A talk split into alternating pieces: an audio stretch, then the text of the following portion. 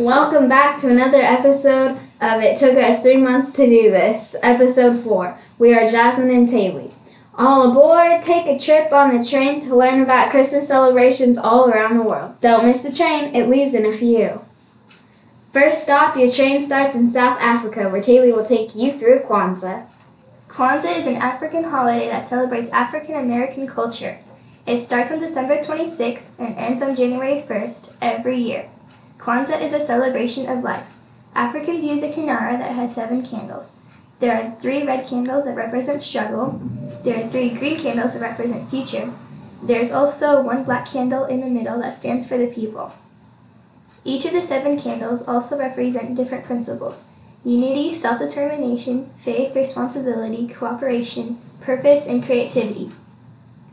Second stop is India, where Jasmine will take you through Diwali. Diwali, also known as the Festival of Lights, is a five day Hindu holiday, and the date is determined on the Hindu lunar solar calendar. It happens in October or November. Diwali celebrates life and the victory of good instead of evil. Each day of Diwali celebrates a different legend.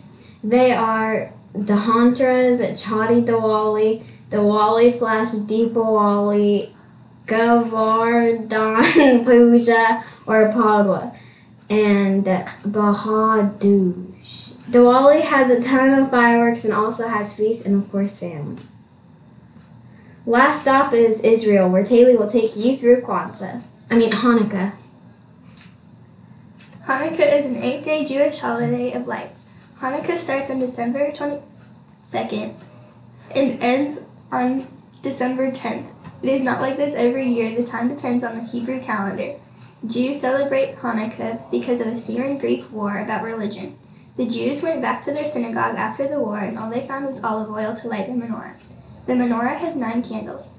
Each night of Hanukkah, they, they light a candle. Since there are eight nights of Hanukkah, they use the ninth candle to light the other candles. They eat fried food and play dreidel, and sometimes they give gelts, which is gifts of money. There is also chocolate gelt. Thanks for traveling around the world with us. Your train stops here. And on one last note, always remember no matter where you are, it is important to respect other people's culture, religion, and beliefs. There's always something you can agree on. Can't you appreciate that in Kwanzaa they celebrate self determination, and in Diwali they celebrate good instead of evil? In Hanukkah, they light a candle to celebrate a war that they won. Hmm. And now you're wondering why it took us three months to do this.